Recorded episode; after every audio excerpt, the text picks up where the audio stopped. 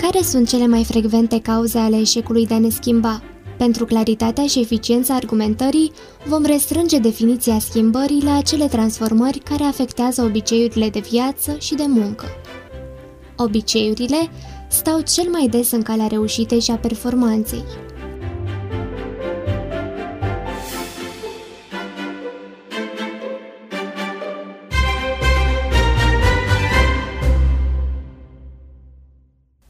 Voința e totul. Chiar totul? Într-un studiu din 2011, 27% dintre respondenții chestionarului Stres în America au raportat că o voință slabă este cea mai semnificativă barieră în calea schimbării. În același timp, o bună parte a celor care au participat la studiu cred că puterea voinței este ceva ce poate fi învățat și consolidat prin exercițiu. Ipoteza se confirmă în cercetări recente. Sinonimele populare pentru voință includ determinarea, impulsul interior, autodisciplina și autocontrolul. Dar psihologii caracterizează voința sau autocontrolul în moduri mult mai exacte. Potrivit celor mai mulți specialiști în psihologie, voința poate fi definită drept 1.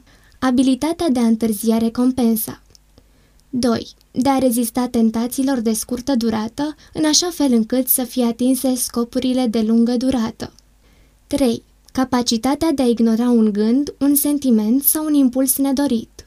4. Stabilizarea conștientă și prin efort a sinelui. 5. O resursă limitată care se poate epuiza. Într-adevăr, rezistența repetată la impulsuri slăbește voința, așa cum obosește un mușchi prin efort fizic. Cercetările au confirmat ipoteza că epuizarea voinței poate fi prevenită prin credințe și atitudini. Există în Biblie câteva exemple în care voința este în mod repetat solicitată, dar persoana în cauză rezistă datorită unei credințe sau atitudini în mod constant cultivate. Mă voi referi la două cazuri. În Vechiul Testament, Iosif, fiul patriarhului Iacov, care era angajat la un demnitar egiptean, era în toate zilele hărțuit de nevasta acestuia care îi făcea avansuri fățișe. Geneza 39, versetul 10 Într-o zi, Iosif a trebuit să răspundă acestor insistențe necuvincioase și a afirmat retoric. Cum aș putea să fac eu un rău atât de mare și să păcătuiesc împotriva lui Dumnezeu? Geneza 39, versetul 9 În lipsa acestei perspective, a unei adeziuni la un cod moral al ființei supreme, nu văd nici cum și nici de ce s-ar fi opus Iosif la nesfârșit.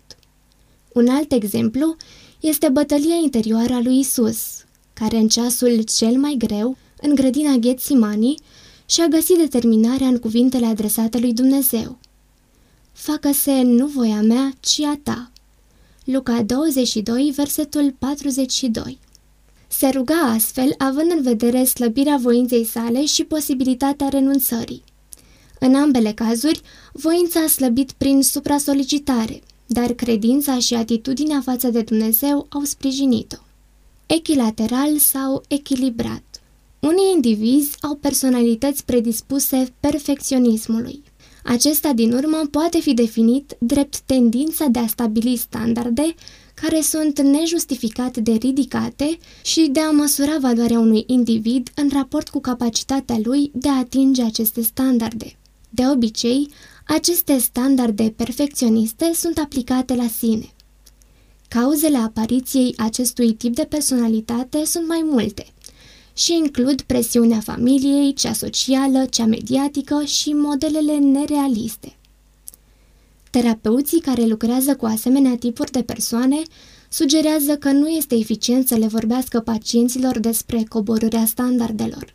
Aceștia știu sau au primit deja asemenea sfaturi ceea ce îi face mai puțin cooperanți.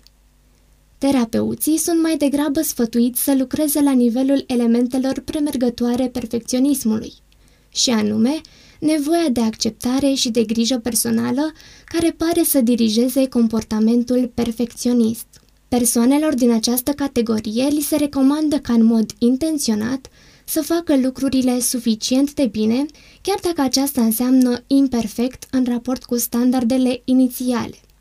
Acest exercițiu schimbă atitudinea față de presupusele eșecuri și acceptarea lor și așează standardul în zona în care trebuie. Îmi amintesc bine cum, în timpul activității mele pastorale, o tânără mi-a împărtășit frustrarea de a nu fi atins standardul de perfecțiune morală despre care auzea în jur și care îi se recomanda din diverse surse. Am înțeles repede nu doar frustrarea, ci și intenția de a renunța cu totul la standard și la luptă. Este adevărat că omul nu se va ridica niciodată mai sus decât modelul lui de curăție, de bunătate sau de adevăr și că acest model este Isus în toată perfecțiunea lui. 1 Ioan, capitolul 2, versetul 6 Dar tot atât de adevărat este că Isus completează ceea ce lipsește și, la drept vorbind, întotdeauna va lipsi la noi oamenii. Mă refer firește la imaginea din parabola lui Isus despre un împărat care a condiționat participarea la nunta fiului său de primirea unei haine de gală. Acea haină de nuntă a trebuit îmbrăcată atât de cei răi cât și de cei buni. Matei, capitolul 22, versetele 10 și 11 Aceasta înseamnă că, indiferent cât ești de bun și de sus pe scara schimbărilor în bine din punct de vedere moral, va fi mereu ceva ce trebuie suplinit de harul sau favoarea gratuită și nemeritată a lui Dumnezeu. Subestimarea dificultății procesului este foarte posibil ca procesul schimbării să fie mult mai dificil în realitate decât în estimarea de la început. Întâmpinând aceste dificultăți, sunt șanse ca motivația și voința să fie slăbite sau chiar anulate.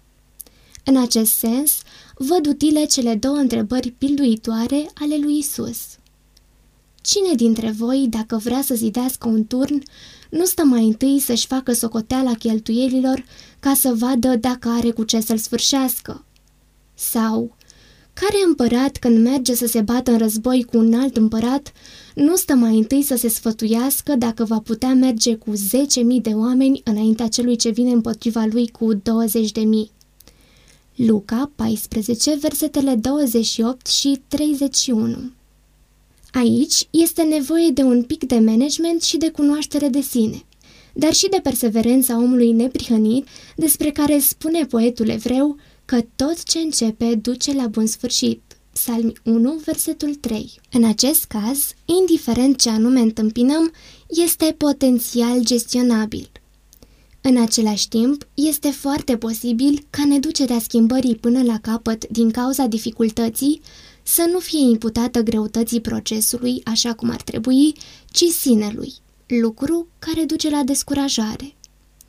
Dacă înțelegem că dificultatea schimbării rezidă în principal în parcurs și doar în sens secundar în lipsa noastră de capacitate, această concluzie ne va ajuta să perseverăm. Descurajarea Descurajarea este prezentă în viața celor mai mulți încă din adolescență când în procesul de școlarizare elevii întâmpină dificultăți, costuri, resurse, ținte înalte pentru angajare, note foarte bune și constrângeri, locuri limitate. Când vine vorba de schimbare, desigur că atitudinea este determinantă în acest proces. Un spirit care este descumpănit nu va lupta ca unul care este plin de determinare. Se știe de aproape un secol că atât încurajarea cât și descurajarea au un impact semnificativ asupra performanței, deci implicit și asupra schimbării. Trebuie să înțelegem totuși că, în timp ce este normală, descurajarea nu trebuie să dețină controlul asupra deciziilor și implicației. Complacerea în descurajare deprimă spiritul și se va interpune în calea schimbării. Remediul la descurajare este de cele mai multe ori în noi atunci când înțelegem că nu suntem în competiție decât cu noi, iar pe noi chiar ne putem învinge data viitoare. Totuși, atunci când resursele interioare sunt minime, vom avea nevoie de un suflu exterior, ceva care nu mai ține de capacitățile noastre naturale. Este ca atunci când vrei să știi că cineva acolo sus te vede, te știe, te iubește.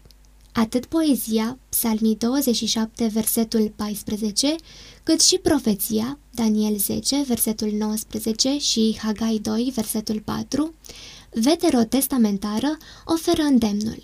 Fii tare, iar cei cărora li se adresează aceste cuvinte vor reuși să fie tari, având speranța și încredințarea că vor primi ajutor de la Dumnezeu, că nu sunt singuri. Transformarea spiritului Astfel, ajungem la ceea ce poate să constituie rezerva de putere atunci când voința, eșecul, dificultatea și descurajarea au periclitat finalizarea schimbării. Am intitulat această secțiune Transformarea spiritului, deoarece acestea sunt două cuvinte cheie. Schimbarea înseamnă transformare, iar transformarea este importantă mai întâi la nivelul spiritului. De ce? Fiindcă, potrivit scripturilor creștine, spiritul este acela care dă viață. Fie că vorbim de Spiritul lui Dumnezeu, Ioan 6, versetul 63, fie de interiorul omului, Hagai 1, versetul 14. Căci da, când este blocat de vreuna din cauzele de mai sus, spiritul are nevoie de împrospătare, de viață, de motivație, iar uneori fără atingerea cerului nu se va întâmpla nimic. Când afirma, căci dacă este cineva în Hristos, este o făptură nouă, cele vechi s-au dus, iată că toate lucrurile s-au făcut noi. 2 Corinteni, capitolul 5, versetul 17 Apostolul Pavel avea în vedere înnoirea minții, a spiritului, o persoană care caută cu regularitate acest izvor de reîmprospătare nu are decât de câștigat. Același Pavel face deosebirea între conformare și transformare când zice Să nu vă potriviți chipului veacului acestuia, ci să vă prefaceți prin înnoirea minții voastre ca să puteți deosebi bine voia lui Dumnezeu, cea bună, plăcută și desăvârșită. Roman 12, versetul 2 da, nu este suficient să urmezi tipare, ci trebuie să-ți modifici mentalitatea și să-ți reconfirmi adeziunea la valorile biblice. Doar așa vei avea resursele necesare de a persevera într-o schimbare care trebuie să fie continuă. De câte ori putem eșua? Observând, analizând și întâmpinând cu soluții fiecare din cauzele eșecului schimbării, nu ne rămâne decât să ne întrebăm de câte ori putem eșua. Răspunsul simplu ar fi ori de câte ori este necesar pentru schimbare. Ați auzit bine. În loc să inhibe schimbarea, eșecul ei are un rol stimulator și catalizator. Eșecul maturizează și creează oportunități de repoziționare față de viață și țintele ei. Povestea apostolului Petru conferă probabil o bună ilustrație. El l-a trădat pe Isus de trei ori, așa cum îi prezisese el, deși nu l-a crezut. Marcu, capitolul 14, versetele 30 și 31 Dar, după ce s-a căit și s-a întâlnit din nou cu Isus față în față, după înviere, Mântuitorul l-a întrebat pe ucenicul corigent tot de trei ori. Mă iubești tu mai mult decât ceilalți? Ioan, capitolul 21, versetele 15 până la 17 din această ultimă întâlnire, învățăm nu numai că ni se iartă căderile atunci când o cerem, dar că Dumnezeu este dispus să ne reabiliteze cu totul, așa încât rolul sau atribuțiile pe care le-am avut când am eșuat să ni le reasumăm de data aceasta într-un spirit nou și cu o determinare proaspătă.